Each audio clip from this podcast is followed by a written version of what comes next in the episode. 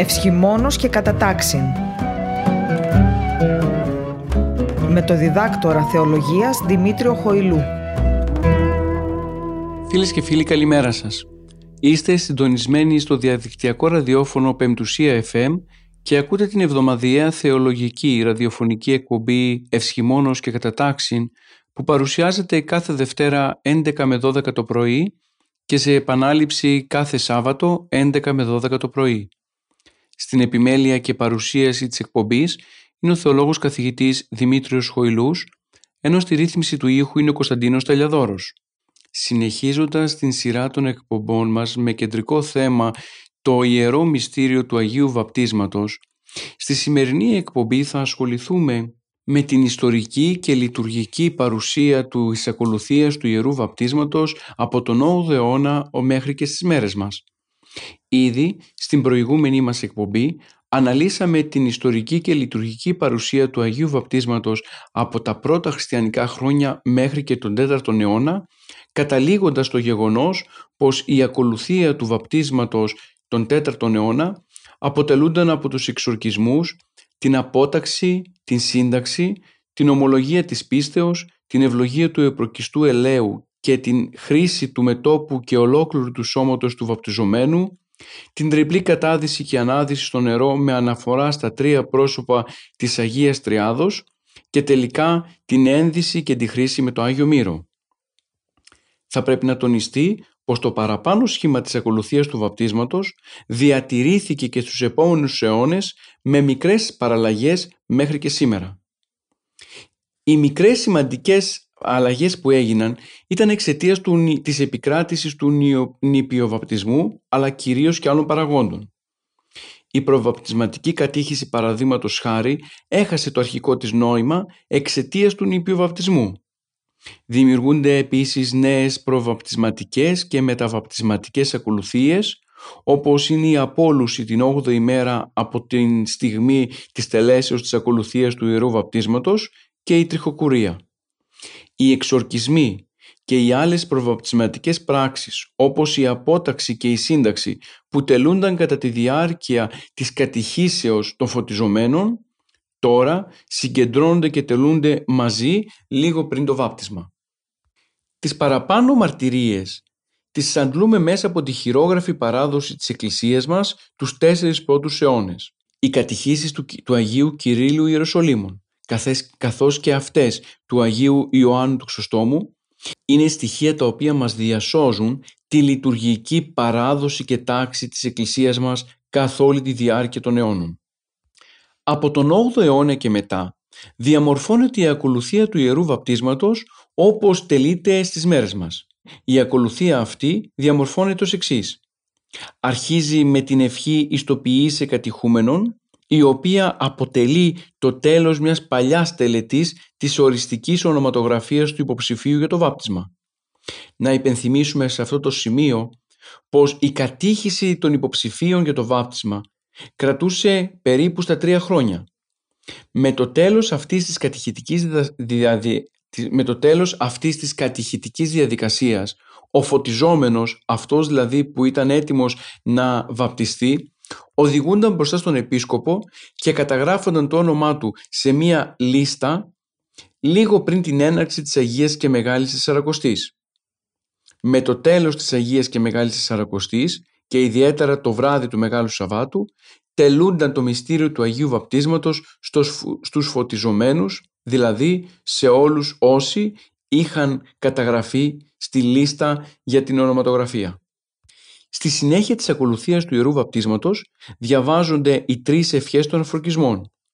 Ακολουθεί η ευχή μετατοπιήσε κατηχούμενον προς το προσώραν βαπτίζειν η οποία έχει μεν εξορκιστικό χαρακτήρα, αλλά διαβάζονταν ξεχωριστά από τους εξορκισμούς λίγο πριν από την τέλεση της απόταξης και αφού η Εκκλησία είχε πάρει την τελική της απόφαση να δεχτεί τον κατηχούμενο στο βάπτισμα.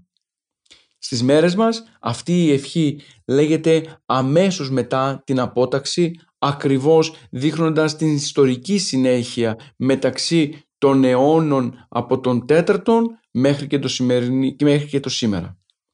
Στη συνέχεια λοιπόν γίνεται η απόταξη, η σύνταξη, η απαγγελία του συμβόλου της πίστεως τρεις φορές και μετά το τρίτο απεταξάμιν ο ιερέας προτρέπει το βαπτιζόμενο και σήμερα τον ανάδοχο με το εμφύσισον και έμπτυσον αυτών. Ενώ οι μαρτυρίες μέσα από τα ευχολόγια της Εκκλησίας μας μιλάνε μόνο για το εμφύσισον, το έμπτυσον προέρχεται από την παράδοση της Δύσης κατά τον 13ο αιώνα. Αυτή η επιρροή, η δυτική επιρροή μπήκε μέσα στο τυπικό της Εκκλησίας μας και διατηρήθηκε για να δηλωθεί κυρίως ο αποτροπιασμός και η περιφρόνηση του κατηχουμένου απέναντι στον σατανά. Η έναρξη της βαπτίσεως γίνεται με το ευλογημένη βασιλεία, ακούγονται κατόπιν τα ειρηνικά, στοιχεία τα οποία δείχνουν την παλιά σύνδεση του βαπτίσματος με τη Θεία Λειτουργία. Κατόπιν ακολουθεί μια ευχή εξομολογήσεως και μετανοίας, την οποία ο ιερέας βέβαια λέγει κατηδίαν, και ακούμε κατόπιν τον καθαγιασμό του Ιούδατος με την ωραιότατη ευχή «Μέγαση Κύριε και θαυμαστά τα έργα σου και ουδής λόγος εξαρκέσει προς επίγνωση των θαυμασίων σου». Είναι εκείνη η ευχή η οποία διαβάζεται και κατά την διάρκεια της τελέσεως του Μεγάλου Αγιασμού. Μετά το τέλος του καθαγιασμού του ύδατος ακολουθεί ο καθαγιασμός του επροκιστού ελαίου. Ο ιερέας ρίχνει το Άγιο Έλεος τρεις φορές σταυροειδώς στην κολυβήθρα ψάνοντας Αλληλούια, ενώ κατόπιν χρήει το πρόσωπο, το στήθος και όλο το κορμί του υποψηφίου για το βάπτισμα μέχρι και τον 15ο αιώνα την χρήση του σώματος του υποψηφίου την έκανε ο διάκονος ή κάποιος υπηρέτης του ναού. Από τον 15ο αιώνα και μετά πλέον ο υποψήφιος χρήεται από τον ανάδοχο σύμφωνα με τις μαρτυρίες που συναντάμε στα κείμενα του Σιμεών της Θεσσαλονίκης. Επακολουθεί λοιπόν η βάπτιση, η νύψη του ιερέα, η ψαλμοδία του Μακάριον αφέθησαν ανομίε, η ένδυση η χρήση με το Άγιο Μύρο, ο ψαλμός «Όσοι Χριστόν ευαπτίστητε», τα αναγνώσματα, η εκτενής και κατόπιν η απόλυση. Στις μέρες μας η τελετή του Αγίου Βαπτίσματος συνάπτεται με τις ακολουθίες της απολύσεως και της τριχοκουρίας. Η ακολουθία της απολούσεως γινόταν την 8η ημέρα από την ημέρα της βαπτίσεως. Διαμορφώθηκε σε τρεις ευχές κατά, τους κατά τον 10ο και 11ο αιώνα. Ενώ η τριχοκουρία στα χειρόγραφα τοποθετείται ακριβώς μετά την τελετή της απόλουσης, προφανώς τότε που ο βαπτιστής επρόκειτο να κουρευτεί για πρώτη φορά.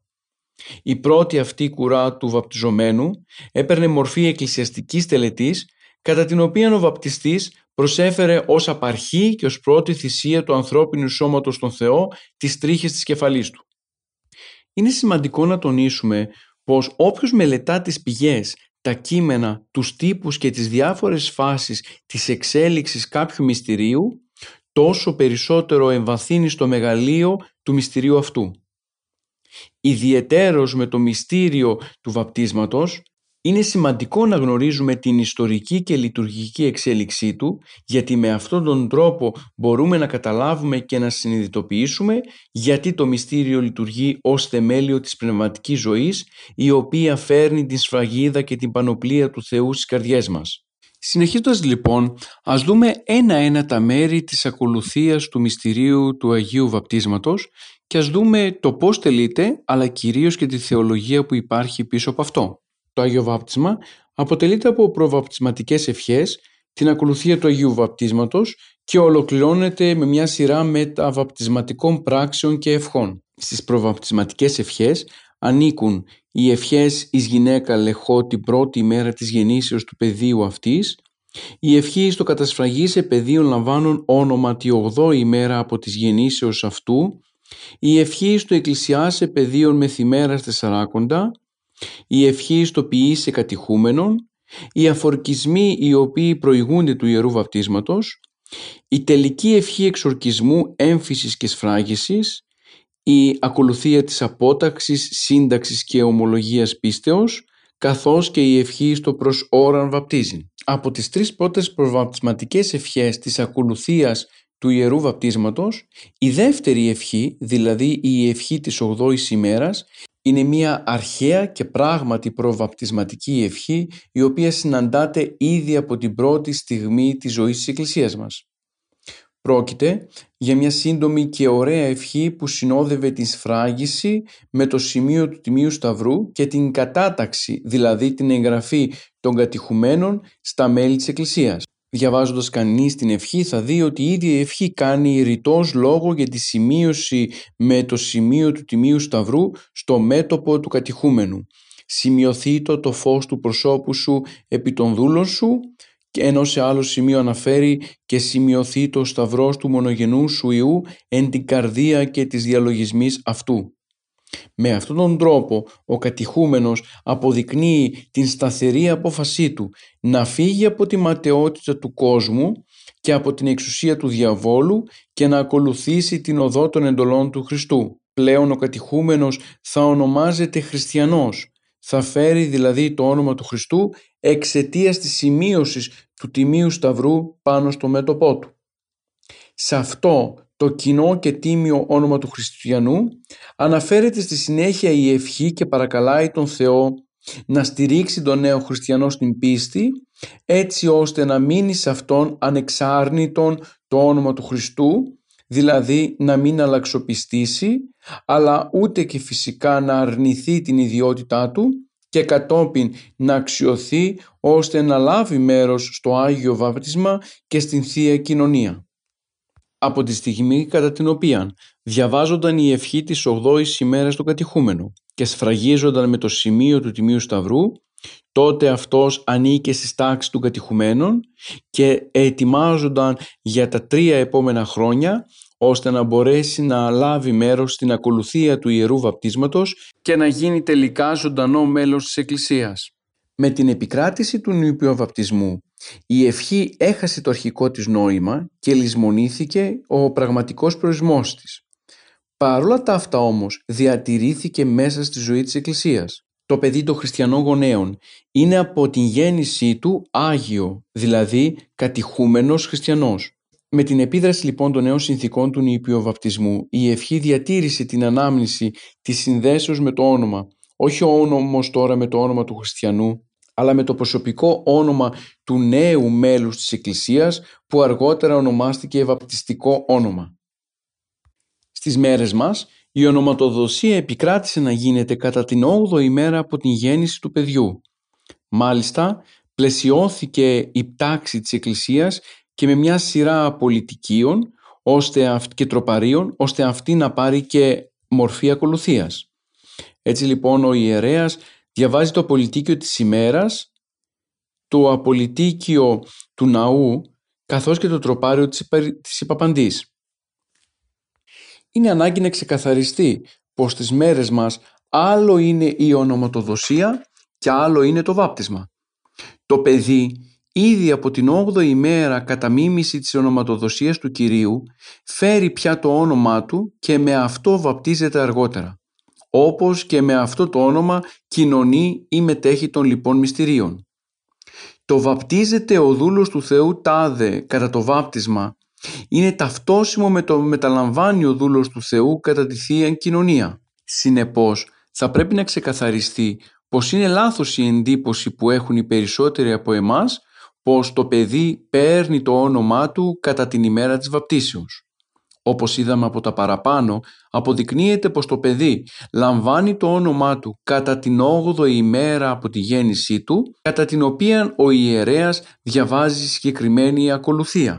Φυσικά η παραπάνω παρερμηνία δικαιολογείται από το γεγονός πως η πρώτη επίσημη εμφάνιση του νεοφωτίστου κατά το βάπτισμα και η ένταξή του στην Εκκλησία με το όνομά του μέσα από το Άγιο Βάπτισμα συνετέλεσε στο να ταυτιστεί στη συνείδηση του λαού βάπτισμα και ονοματοδοσία και να θεωρηθεί ταυτόσιμο το βαπτίζειν με το ονοματίζειν. Πρέπει να ξεκαθαριστούν τα παραπάνω γιατί είναι γεγονός πως πολλές φορές ο λαός μας αδυνατεί να κατανοήσει την διαφορά με αποτέλεσμα να θεωρεί πως το βάπτισμα δεν συνδέεται με την ένταξη του παιδιού μέσα στους κόλπους της Εκκλησίας, αλλά κυρίως θεωρείται τυπική πράξη ονοματοθεσίας. Συνεχίζοντας λοιπόν την ιστορική και λειτουργική ανάλυση της ακολουθίας του μυστηρίου του Ιερού Βαπτίσματος, ας δούμε τον τρόπο τέλεσης του βαπτίσματος στις μέρες μας.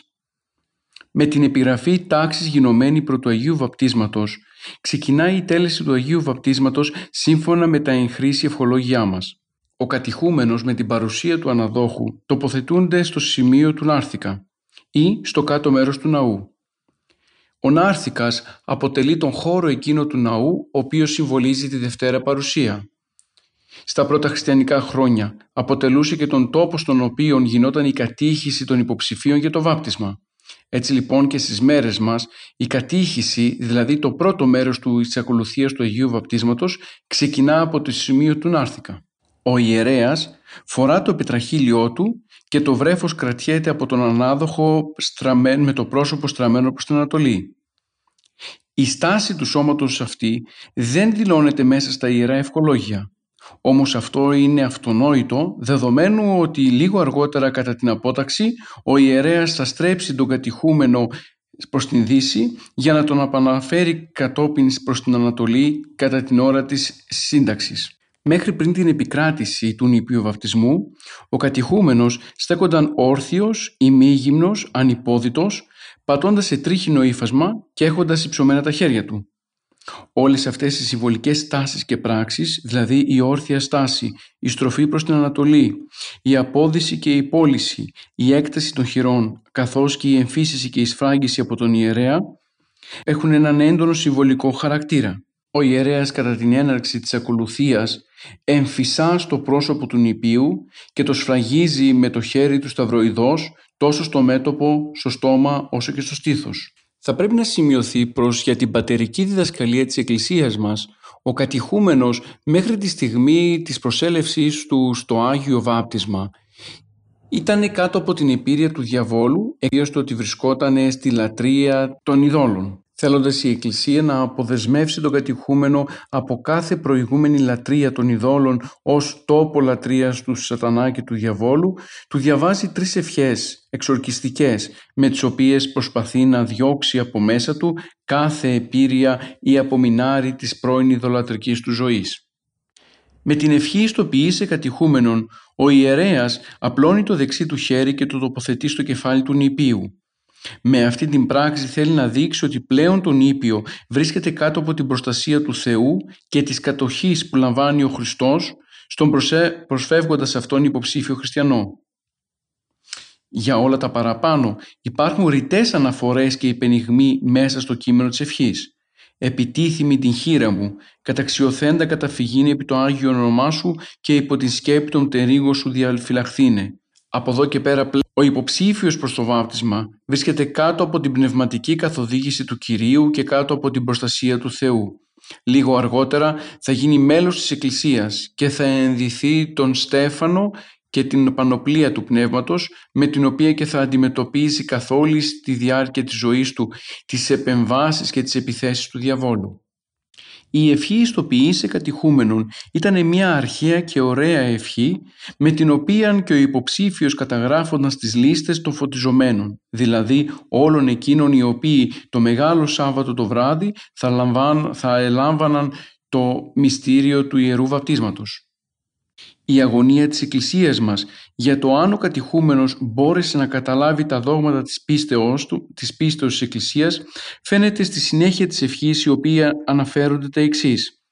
«Απόστησον από αυτούν την παλαιάν εκείνη πλάνην και έμπλησον αυτόν εις την εις και ελπίδα και αγάπης ειν αγνώ ότι ή Θεός μόνος, Θεός αληθινός και μονογενής σου Υιός, ο Κύριος ημών Ιησούς Χριστός και το Άγιον σου Πνεύμα Δώσ' αυτό τα ρεστάσι φυλάξε, ότι αν ποιήσει αυτά άνθρωπος ζήσετε εν αυτής.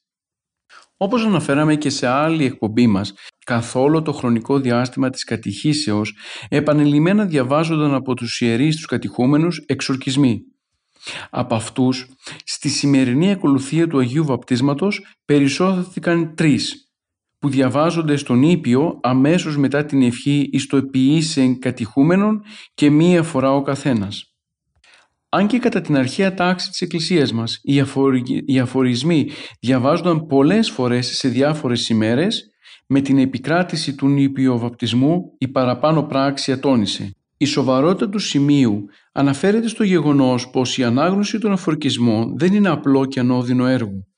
Όπως ο κατηχούμενος, έτσι και ο ιερέας που εξορκίζει έρχεται σε πάλι σώμα προς σώμα με τις σατανικές δυνάμεις που εμφολεύουν σε κάθε αβάπτιστο άνθρωπο, έστω και αν αυτός είναι νήπιο.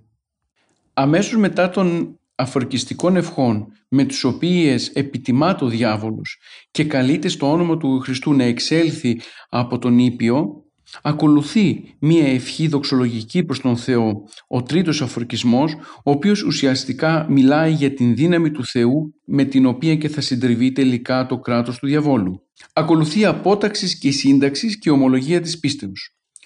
Τόσο η απόταξη, όσο και η σύνταξη, αλλά όσο και η ομολογία γίνονται τρεις φορές, όχι μόνο για την τιμή της Αγίας Τριάδος και το ιερό του αριθμού που επηρεάζει ως γνωστόν τη λειτουργική μας πράξη, αλλά και για το βέβαιο του πράγματος. Για την άρση κάθε αφιβολίας και πλήρη βεβαιότητα έχουμε τρεις επαναλήψεις τόσο της απόταξης όσο της σύνταξης αλλά και κυρίως του συμβόλου της πίστεως ώστε ο ανάδοχος ή ο κατηχούμενος να μην μπορέσει να προφασιστεί αργότερα το τι ομολόγησε.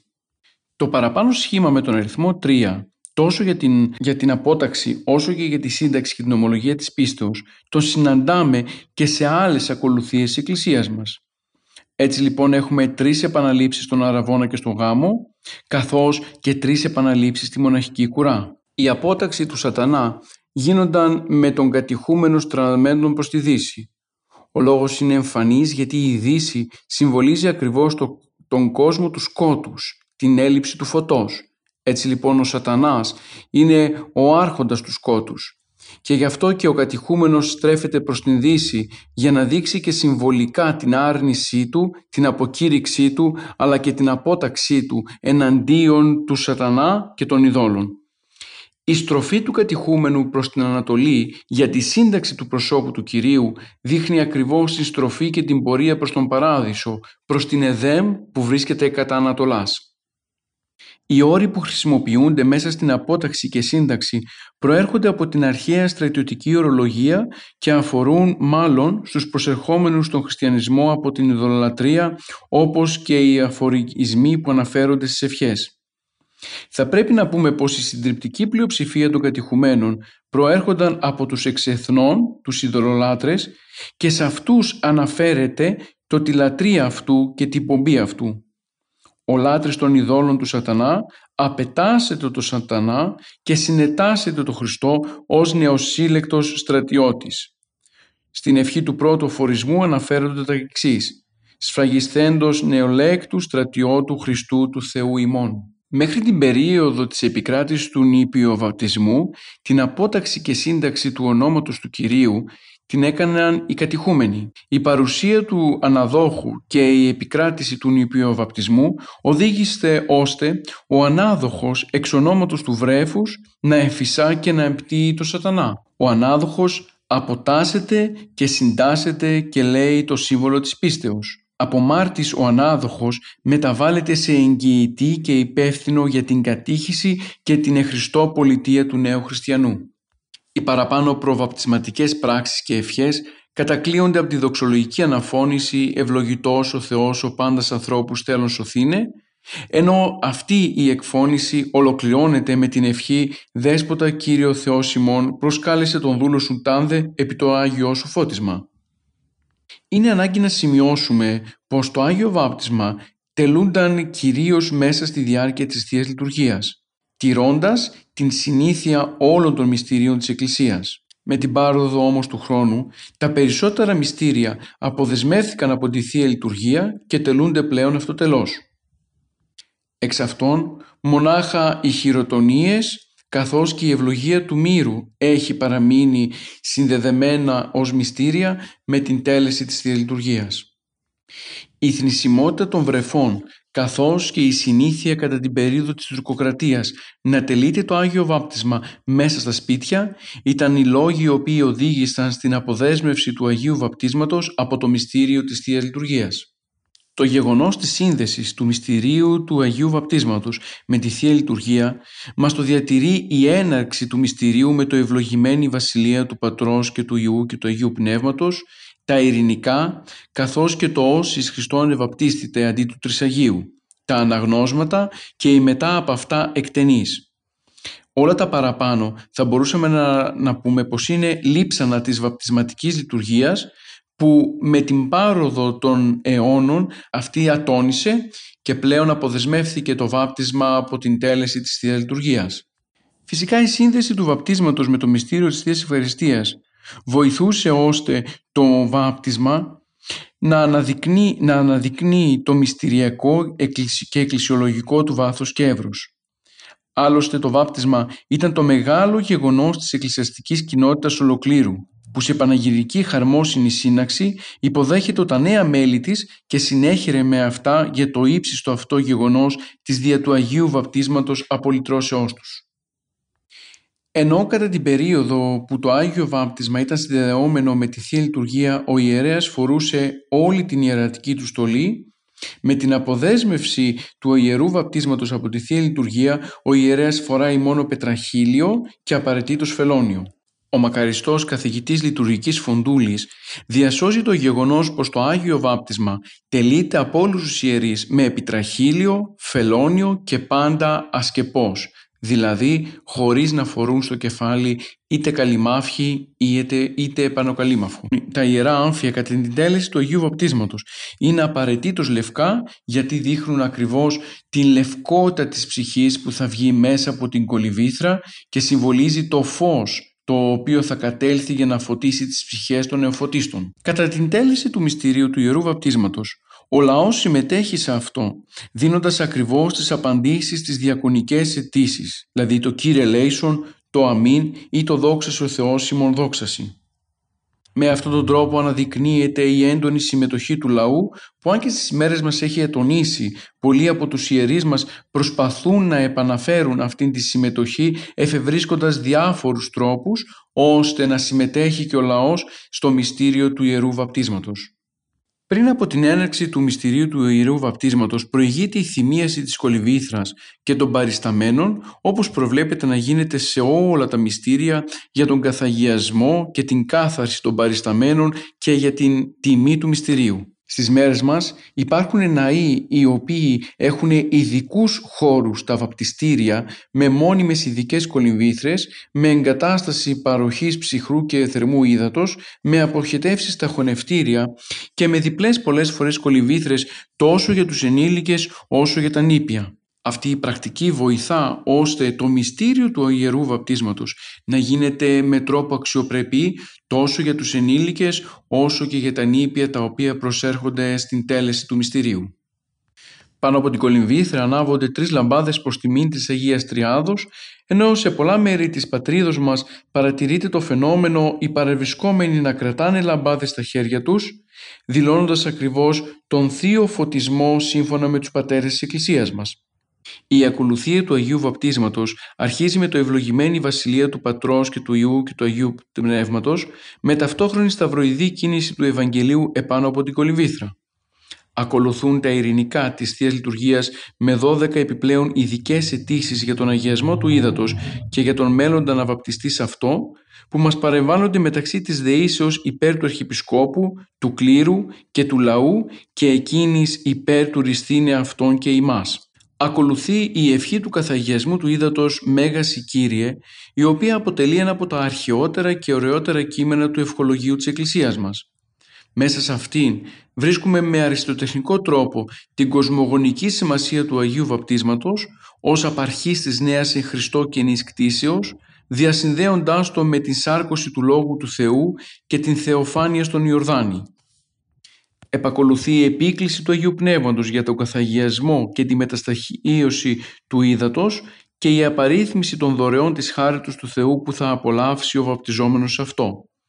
Η παραπάνω ευχή μέχρι σε αυτό το σημείο είναι ακριβώς ίδια με αυτήν την ευχή του μεγάλου αγιασμού των υδάτων των Αγίων Θεοφανίων.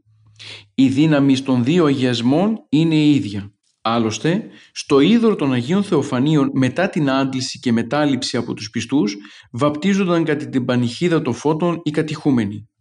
Και σήμερα, λόγω της εθιμοτυπικής αυτής συνήθειας, γίνεται ακριβώς το ίδιο.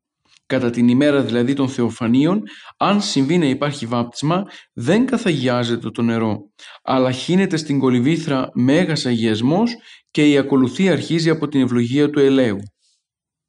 Τα μυστήρια της Εκκλησίας μας τελούνται με δύο ευχές. Η πρώτη είναι η καθαγιαστική ευχή και η δεύτερη ευχή είναι η ευχή της κεφαλοκλησίας.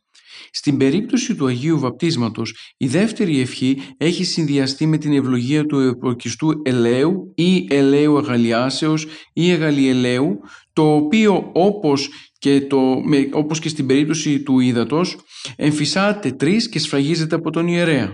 Μετά την ευλογία του χύνεται τρεις φορές σταυροειδός στην κολυβήθρα ενώ ο ιερέας εκφωνεί εντόνως το πρόσχομεν για να πάρει την απάντηση από τον λαό τρεις φορές Αλληλούια, Αλληλούια, Αλληλούια. Το υπόλοιπο μέρος του ελαίου ο ιερέας το χύνει στις παλάμες του αναδόχου ώστε με αυτό να γίνει η χρήση του βαπτιζομένου.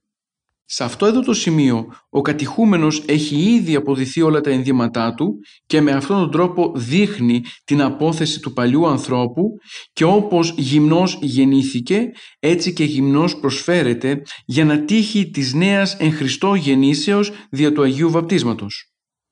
Ο ιερέας με το ερπορκιστό έλεος που βρίσκεται στα χέρια του αναδόχου βαπτίζοντας μέσα σε αυτό τα δάχτυλά του σφραγίζει συγκεκριμένα σημεία του σώματος του κατηχουμένου, ισίαση ψυχίστε και σώματος. Με το τέλος της χρήσεως του κατηχουμένου από τον ιερέα, ο ιερέας παίρνει το παιδί και κρατώντας το με το μέτωπο προς την Ανατολή, επάνω από την κολυβήθρα, ζητά από τον ανάδοχο να χρήσει όλο το σώμα του κατηχουμένου με το επορκιστό λάδι που έχει μείνει στις παλάμες του.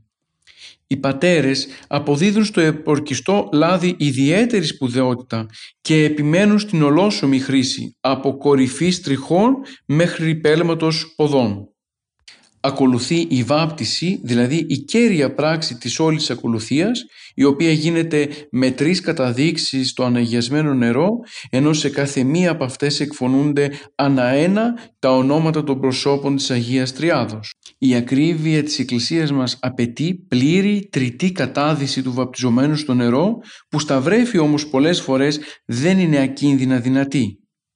Γι' αυτό και ο ιερέας συνήθως καταδύει όλο το σώμα μέσα στην κολυβήθρα ενώ κάθε φορά επιχαίει στο κεφάλι του βαπτιζομένου νερό από την κολυβήθρα με το δεξί του χέρι.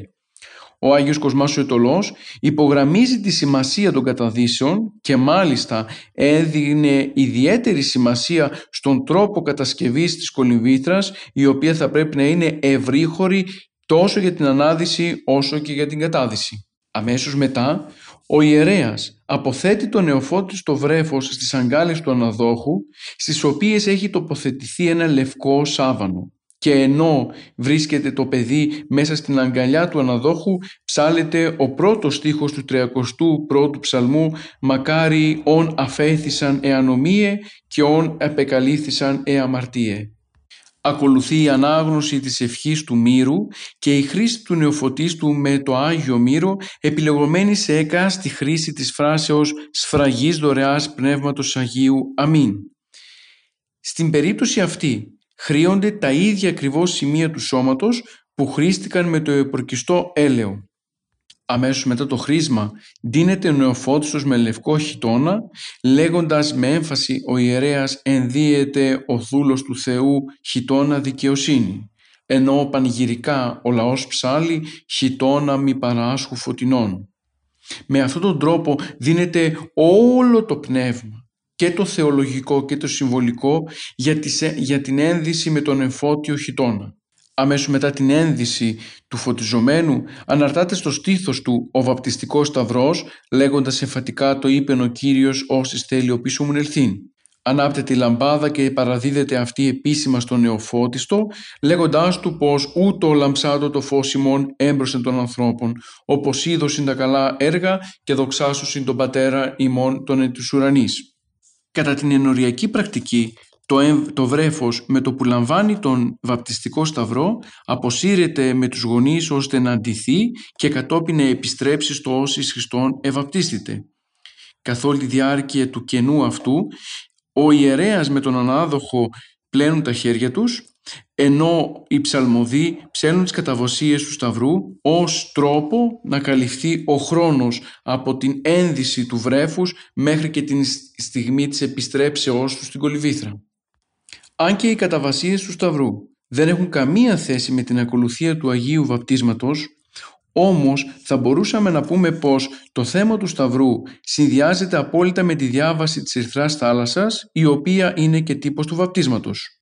Με την παράδοση της λαμπάδας, η ακολουθία του Αγίου Βαπτίσματος έχει ουσιαστικά τελειώσει. Το όσοι Χριστόν ευαπτίστητε που αντικαθιστά το Τρισάγιο και ψάλεται κατά τον τρόπο και τον τύπο εκείνου, τα αναγνώσματα και οι εκτενείς είναι τα απομείναντα από τη Θεία Λειτουργία στοιχεία από την εποχή που το βάπτισμα τελούνταν μέσα σε αυτήν. Κατά την ανάγνωση του όσοι Χριστόν ευαπτίστητε, ο ιερέας θυμιάζει απέναντι του ιστάμενου τον νεοφώτιστο που κρατάται μαζί με τη λαμπάδα από τον ανάδοχο και κάνουν τρεις γύρους από την κολυβήθρα. Αυτό συμβολίζει ακριβώς τον αληθινό πνευματικό χορό όπως γίνεται στις χειροτονίες και στον γάμο σύμφωνα με όσα σχολιάζει και ο Άγιος Σημεών Θεσσαλονίκης.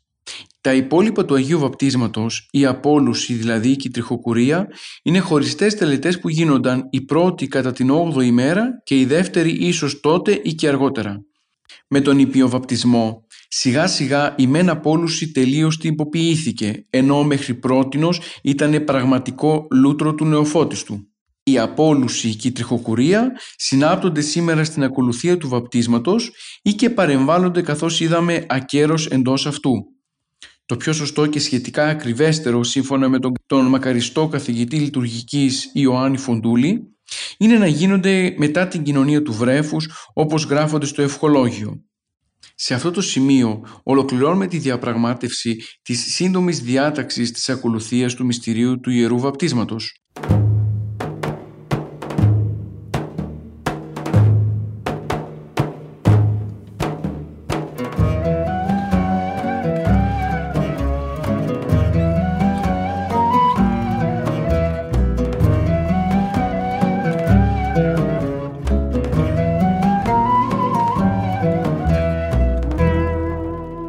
Φίλες και φίλοι, επιστρέφοντας στην ραδιοφωνική μας εκπομπή, συνεχίζουμε την αναφορά μας στο Άγιο Βάπτισμα. Στο πρώτο ημίωρο ασχοληθήκαμε με τον τρόπο τέλεσης του Ιερού Βαπτίσματος και είδαμε όλες εκείνες τις τυπικές διατάξεις που συνδέονται με την τέλεση της ακολουθίας του Ιερού Βαπτίσματος. Στο δεύτερο ημίωρο θα ασχοληθούμε κυρίως με τους θεολογικούς συμβολισμούς γύρω από την ακολουθία του Ιερού Βαπτίσματος. Πριν όμως από αυτό ας δούμε το πώς ορίζει ο Άγιος Σημεών Θεσσαλονίκης το Άγιο Βάπτισμα. Το ιερότατον βάπτισμα και αναγέννησης εστί και ανάπλασης, κάθαρσίστε και φωτισμός και υιοθεσία και χάρισμα και αγιασμός, τυπίδε εξαιρέτως τον θάνατο του Χριστού και την τριήμερον εξέγερση. Με τα λόγια αυτά, ο Άγιος Σημεών Θεσσαλονίκης δίνει το θεολογικό και σωτηριολογικό περιεχόμενο του Αγίου Βαπτίσματος. Έτσι το βάπτισμα είναι το μυστήριο εκείνο το οποίο βοηθά στην εχριστό αναγέννηση του ανθρώπου. Με αυτό ο άνθρωπος γίνεται συμπολίτης των Αγίων και μέλος της οικογένειας του Θεού ενώ συνδέεται με τη ζωή του Χριστού και αποτελεί την θύρα με την οποία εισέρχεται ο καθένας από εμάς ξεχωριστά μέσα στην Εκκλησία. Σύμφωνα με τον Άγιο Γρηγόριο Νήσης είναι η παναγωμένη θύρα με την οποία ο άνθρωπος μπορεί να εισέλθει όθεν εξήλθε και να επανέλθει δηλαδή στην αρχαίγονη προπτωτική κατάσταση από την οποία και έπεσε λόγω της αμαρτίας. Αυτός είναι και ο λόγος που οι πατέρες της Εκκλησίας μας αποδίδουν διάφορους χαρακτηρισμούς στο βάπτισμα, όπως αναγέννηση, λουτρό σωτηρίας, λουτρό παλιγενεσίας, φώτισμα υιοθεσίας, αχυροποίητον περιτομήν, τελετή θεογενεσίας, πρώτην Ανάσταση. Σε αυτό το σημείο λοιπόν ας δούμε όλα εκείνα τα στοιχεία τα οποία συνθέτουν το μυστήριο του Ιερού Βαπτίσματος και τους συμβολισμούς που κρύβονται πίσω από αυτά. Αρχικά ας δούμε το κεντρικό σκεύος με το οποίο τελείται το μυστήριο του Αγίου Βαπτίσματος και δεν είναι άλλο από αυτό, από αυτό της κολυμβήθρας. Η κολυμβήθρα είναι πανάρχια και σημαίνει τον τόπο κολύμβησης ή για την εκκλησιαστική γλώσσα το σκεύος στο οποίο τελείται το μυστήριο της βαπτίσεως με την ολόσωμη κατάδυση του σώματος των βαπτιζομένων. Η σημερινή μορφή της κολυμβήθρας κυριάρχησε από την επικράτηση του νηπιοβαπτισμού και αποτελεί εξέλιξη της αρχαίας κολυμβήθρας του αρχαίου δηλαδή βαπτιστηρίου. Για την πατερική σκέψη της Εκκλησίας μας, η κολυμβήθρα θεωρείται η μητέρα της υιοθεσίας, η πνευματική δηλαδή μητέρα, μέσα από την οποία ο άνθρωπος αναγεννάται και βγαίνει στον καινούργιο κόσμο της εν Χριστώ ζωής. Επόμενο στοιχείο το οποίο χρησιμοποιείται για την τέλεση της ακολουθίας του Ιερού Βαπτίσματος είναι ακριβώς αυτό το στοιχείο του ύδατος. Το νερό πάντοτε προβάλλονταν ως σύμβολο καθαρμού, ως σύμβολο ζωής καθώς και ως σύμβολο καταστροφής και θανάτου. Οι συμβολισμοί αυτοί δεν είναι καθόλου άσχετοι με τις κοσμολογικές αντιλήψεις τόσο της αρχαίας εποχής όσο και με το γεγονός της ανάγκης της παρουσίας του νερού για τη ζωή του ανθρώπου. Έτσι λοιπόν το νερό εκλαμβάνεται ως αρχή των όντων, δηλαδή είναι το στοιχείο εκείνο το οποίο βοηθά στο να δημιουργηθεί η νέα ζωή. Χωρίς το νερό δεν μπορεί να υπάρξει ζωή. Τα πάντα εξαρτώνται από το νερό. Είδωρ την γην βαστάζει, λέει ο Άγιος Υπόλοιπος.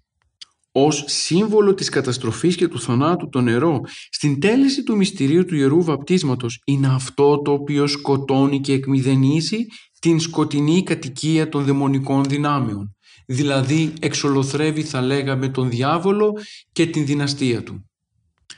Ας μην ξεχνάμε όμως πως το νερό μας θυμίζει όχι μόνο τον υπτήρα κατά το, την τέλεση του μυστικού δείπνου το βράδυ της Μεγάλης Πέμπτης, αλλά κυρίως και το στοιχείο εκείνο το οποίο εξήλθε μέσα από την πλευρά του Χριστού ως σύμβολο του βαπτίσματος.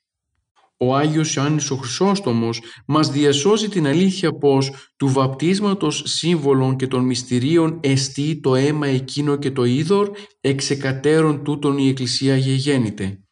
Από την πλευρά του Χριστού δημιουργήθηκαν το βάπτισμα και η ευχαριστία, τα μυστήρια της Εκκλησίας και θα μπορούσαμε να πούμε και η ίδια η Εκκλησία έτσι κατά την τέλεση του μυστηρίου του Αγίου Βαπτίσματος. Η παρουσία του Αγίου Πνεύματος μέσα στο νερό είναι αυτό το οποίο μεταποιεί το νερό σε είδος ζωής, δίνοντάς του την δύναμη και την χάρη έκ του Παναγίου Πνεύματος παρουσίας.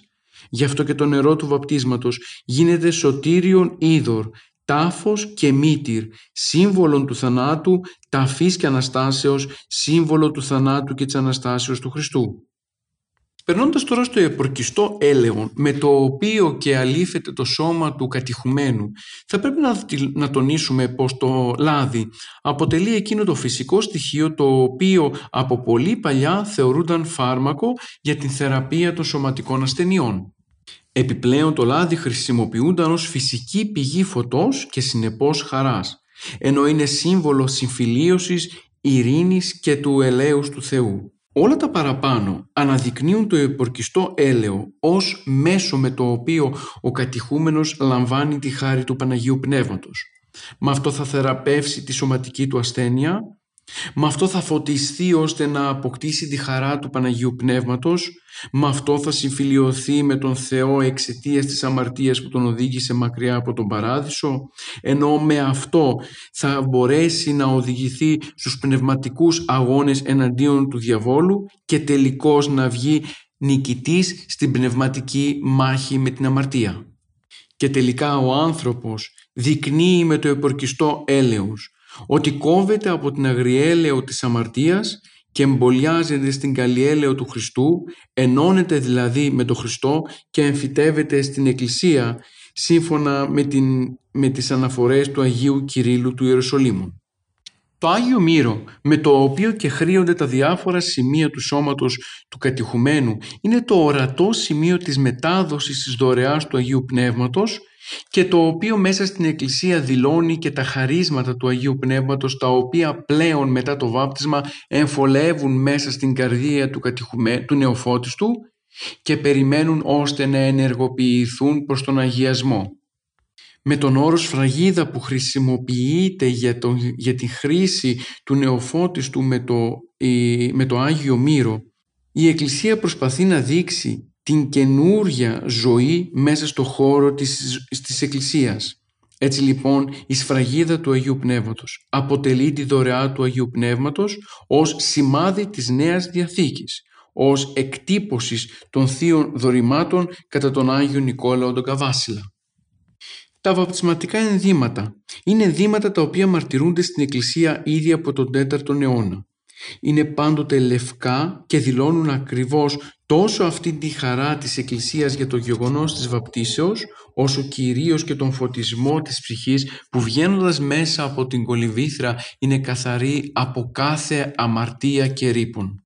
Η λαμπρότητα της ψυχής το εσωτερικό κάλος και η αρετή πρέπει να συμβολιστούν και με το εξωτερικό σχήμα του βαπτιστέντος. Γι' αυτόν τον λόγο και τα ρούχα τα οποία ενδύεται ο νεοφώτιστος πρέπει να είναι πάντοτε λευκά, ώστε να δηλώνουν τη λαμπρή και πνευματική κατάσταση της φωτίσεως που έχει έλθει στο νεοφώτιστο εξαιτίας του Ιερού Μυστηρίου του Βαπτίσματος. Η λαμπρότητα και η καθαρότητα των ενδυμάτων εκτυφλώνει τον διάβολο εξαιτίας του λευκού χρώματος. Στο λευκό χρώμα η Εκκλησία βλέπει το ένδυμα του παλαιού των ημερών που ήταν ως λευκόν οσί χιών και το ένδυμα του Χριστού στη μεταμόρφωση όπου τα ημάτια αυτού το λευκά ως το φως. Στις μέρες μας η παραπάνω θεολογική σημασία και συνήθεια έχει ατονίσει. Έχει χάσει εμπολή το νόημα και το συμβολισμό της. Το λευκό χρώμα έχει αντικατασταθεί από ποικίλα άσχετα χρώματα όμως είναι ανάγκη να επιστρέψουμε ως Εκκλησία στην παλιά λειτουργική και πνευματική μας παράδοση η οποία και τονίζει το συμβολισμό πίσω από τα τελούμενα του μυστηρίου του Ιερού Βαπτίσματος. Ο βαπτιστικός τώρα σταυρός αποτελεί σημείων πιστών και φόβος δαιμόνων κατά τον Άγιο Κύριλο Ιεροσολύμων. Είναι δηλαδή η σφραγίδα των χριστιανών, η σφραγίδα του Κυρίου, του Σταυροθέντος και Αναστάντος φορώντας ο νεοφώτιστο στο λαιμό του το σημείο του Σταυρού, εκφράζει πως με το Χριστό συνεσταύρωτε. Κατόπιν και το «ως της θέλει ο πίσω μου ελθύν», απαρνησάσπε αυτόν, αράτω το σταυρόν αυτού και ακολούθην τον Κύριον. Αποδέχεται δηλαδή θα λέγαμε το πνεύμα της θυσίας, της αποφασιστικότητας, της αυταπάρνησης και της αυτοπαρέτησης από τα πράγματα του κόσμου που συνεπάγεται τελικά τη νέα εν Χριστώ ζωή. Ο νεοφώτιστος βγαίνοντας μέσα από την πνευματική μήτρα της κολυμβήθρας και ξεκινώντας την πνευματική του πορεία προς τον Παράδεισο ζώντας μέσα στη ζωή της Εκκλησίας λαμβάνει ως υπόδειγμα τη λαμπάδα η λαμπάδα είναι το σύμβολο φωτισμό του Χριστού, το οποίο έλαβαν οι φωτιστέντες κατά το βάπτισμα, αλλά ταυτόχρονα και το σύμβολο της παρουσίας του ανθρώπου ως φωτός μέσα στον κόσμο. Ούτω λαμψάτο το φως ημών έμπροσθεν των ανθρώπων. Ο νεοφώτιστος αναλαμβάνει από εδώ και πέρα να αποδεικνύει κατά μίαν έννοια την παρουσία του φωτός του Αγίου Πνεύματος μέσα στον χώρο και στον χρόνο στον οποίο ζει. Τα έργα του θα πρέπει να είναι τέτοια ώστε να φαίνεται η παρουσία του Χριστού μέσα στη ζωή του και εξαιτίας αυτού και άλλοι να επιθυμούν να γίνουν μέλη της Εκκλησίας. Επιπλέον η λαμπάδα συμβολίζει και το φως της ψυχής. Ο Άγιος Νικόλαος ο Καβάσιλας διασώζει πως υπέρ των ήλιων η ψυχή λάμπει το πνεύμα τη καθαρωμένη. Με το βάπτισμα η ψυχή του νεοφώτιστου καθαρίστηκε από κάθε αμαρτία, κυρίως από το προπατορικό αμάρτημα. Αυτή η αίσθηση της καταθαρότητας και του φωτισμού αποδεικνύεται τώρα με την παράδοση της αναμένης λαμπάδας στα χέρια του αναδόχου εξ ονόματος του φωτιζομένου νηπίου. Όπως αναφέραμε και προηγουμένως στο πρώτο μέρος της εκπομπής μας, λίγο πριν το τέλος του μυστηρίου του Ιερού Βαπτίσματος γίνεται απόλουση. Κατά την απόλουση ο νεοφώτιστος αποβάλλει τα εμφώτια ενδύματα, ξεπλένεται από τον ιερέα στα διάφορα σημεία του σώματος και κατόπιν μπορεί να φορέσει τα καινούργια ρούχα του και να βγει πλέον μέσα στην κοινωνία. Στις μέρες μας η απόλουση γίνεται οκτώ μέρες μετά την τέλεση του μυστηρίου του Ιερού Βαπτίσματος. Οι οκτώ αυτές μέρες αποτελούν σύμβολο του νέου χρόνου, της αιώνιας εμπειρίας της Εκκλησίας, της εσχατολογικής προοπτικής του βαπτίσματος. Ο βαπτιζόμενος αρχίζει πλέον μια καινούργια ζωή η οποία διαβαίνει από τα πρόσκαιρα προς τα αιώνια αυτή η αλήθεια είναι που διατηρείται μέσα από την παρουσία των βαπτιστικών ενδυμάτων. Η απόλουση θυμίσει στο βαπτιζόμενο ότι θα πρέπει από εδώ και πέρα να διατηρείται σταθερό στην πίστη αλλά κυρίως στην πνευματική ζωή ως πορεία προς τον Παράδεισο. Κατά την ακολουθία του Ιερού Βαπτίσματος έχουμε την τελετή της τριχοκουρίας η οποία κατά την νεότερη τάξη γίνεται μετά το χρήσμα. Ο νεοφώτιστος πλέον ως μέλος της Εκκλησίας παραδίδει ως μικρή θυσία προς τον Κύριο μέρος από τις τρίχες της κεφαλής. Αυτή η πράξη αποτελεί μία πράξη σύμβολο θυσίας, υπακοής αλλά και αφοσιώσεως στον Θεό.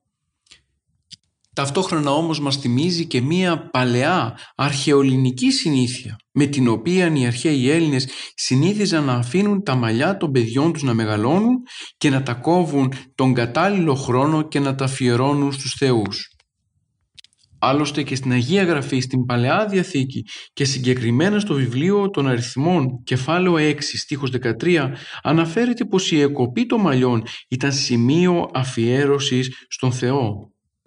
Σύμφωνα λοιπόν με τα παραπάνω, η τριχοκουρία αποτελεί μια απαρχή και θυσία, ένα αθίαμα όλου του σώματος, ως ασφάλεια των αισθητηρίων και αναλαμβάνεται από τη χριστιανική εκκλησία ως πράξη αγάπης προς τον Θεό. Σε αυτό το σημείο φτάνουμε στο τέλος της ανάλυσης των θεμάτων γύρω από το μυστήριο του Ιερού Βαπτίσματος. Κλείνοντας λοιπόν την εκτενή αναφορά μας στους συμβολισμούς της ακολουθίας του βαπτίσματος, θα πρέπει να τονίσουμε ότι ο άνθρωπος με το βάπτισμα παίρνει την χάρη και την δύναμη να πορευθεί στη νέα ζωή, στην οποία εισήλθε με την πνευματική γέννηση. Πλέον θα πρέπει να ζει μέσα στην Εκκλησία, με συνείδηση του μέλους της Εκκλησίας, με πίστη στον Χριστό και με την πεποίθηση ότι θα πρέπει να αντιμετωπίσει με σταθερότητα όλες τους, τις πανουργίες του διαβόλου. Δεν θα πρέπει να αφήσει την αμαρτία να γκρεμίσει ό,τι με το βάπτισμα έχει κερδίσει. Το γεγονός ότι με το βάπτισμα ο παλαιός άνθρωπος νεκρώνεται δεν σημαίνει ότι ο πιστός παραμένει αναμάρτητος, αλλά ότι η αμαρτία δεν τον εξουσιάζει και δεν είναι πλέον ο απόλυτος κυριός του. Θάνατος της αμαρτίας σημαίνει κατά τους πατέρες Ανάσταση του κατά Θεόν βίου και πορεία εν κενότητη ζωής.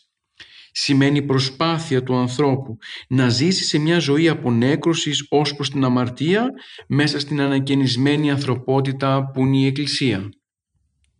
Με το σύνολο των εκπομπών μας προσπαθήσαμε να δώσουμε την ιστορική, λειτουργική αλλά ταυτόχρονα και θεολογική ερμηνεία του μυστήριου του Ιερού Βαπτίσματος. Γνωρίζουμε πολύ καλά πως παρόλο που αφιερώσαμε τρεις ολόκληρες εκπομπές υπάρχουν κενά στην εξήγηση του μυστηρίου του Ιερού Βαπτίσματος. Και αυτό γιατί, γιατί το Ιερό Βάπτισμα ως το σημαντικότερο από τα μυστήρια της Εκκλησίας μας δεν θα ήταν ποτέ δυνατόν να αναλυθεί μόνο με τρεις εκπομπές. Όμως στους ακροατές μας δώσαμε μια μικρή γεύση γύρω από την θεολογία της Εκκλησίας μας που συνδέεται με στο μυστήριο του Ιερού Βαπτίσματος.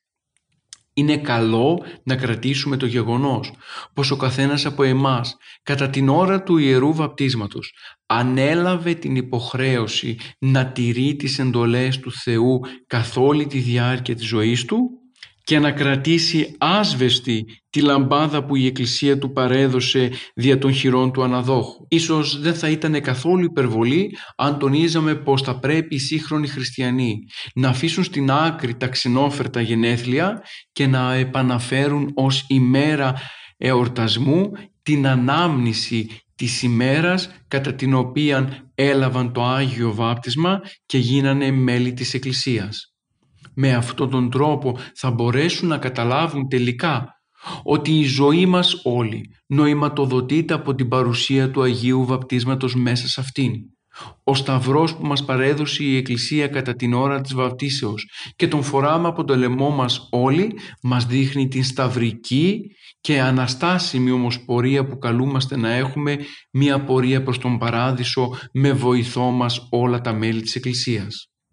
Ελπίζουμε οι εκπομπές μας έως τώρα να αποτέλεσαν ιδιαίτερο βοηθό στην πορεία κατανόησης του μυστηρίου του Ιερού Βαπτίσματος για τη ζωή της Εκκλησίας μας. Φίλες και φίλοι, ανανεώνουμε το ραδιοφωνικό μας ραντεβού για την επόμενη Δευτέρα 11 με 12 το πρωί. Μέχρι τότε χαίρετε.